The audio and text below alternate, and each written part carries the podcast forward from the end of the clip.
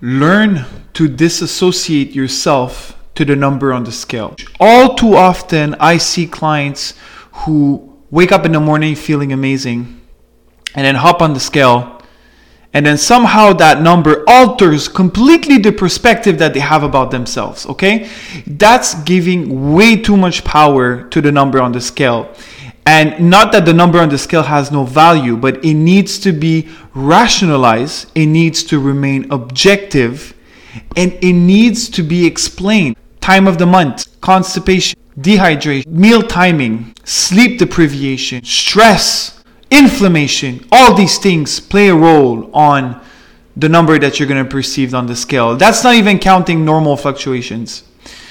Fluctuations of your body weight can be up to 2%, 3% at times, okay? But even 1% for a 200 pound male is 2 pounds.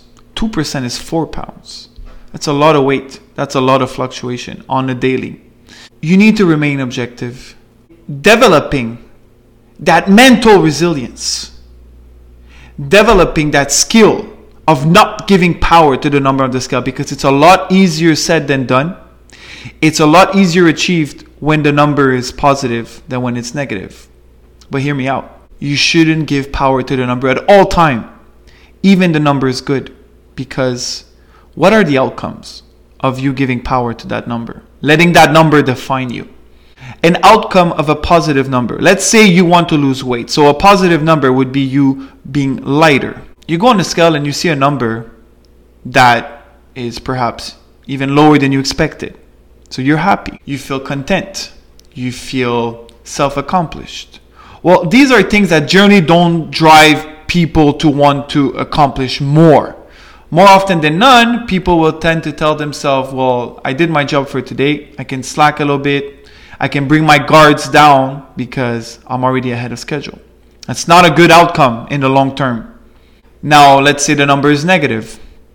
You're heavier than you expected. What's going to happen? You're going to beat yourself up, lose motivation, do more cardio or decrease more calories when in reality you shouldn't need to change anything because it's just a daily fluctuation. You gave too much power to that number.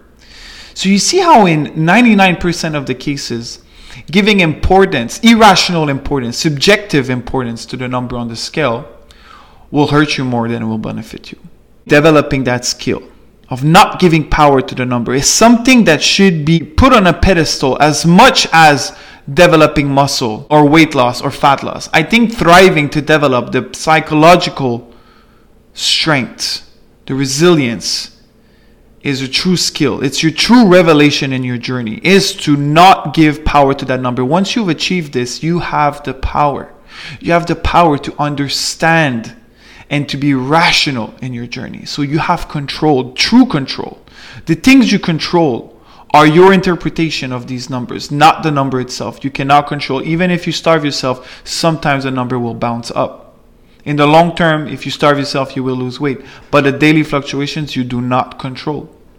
Alter the way you see your journey and the way you give importance to these variables.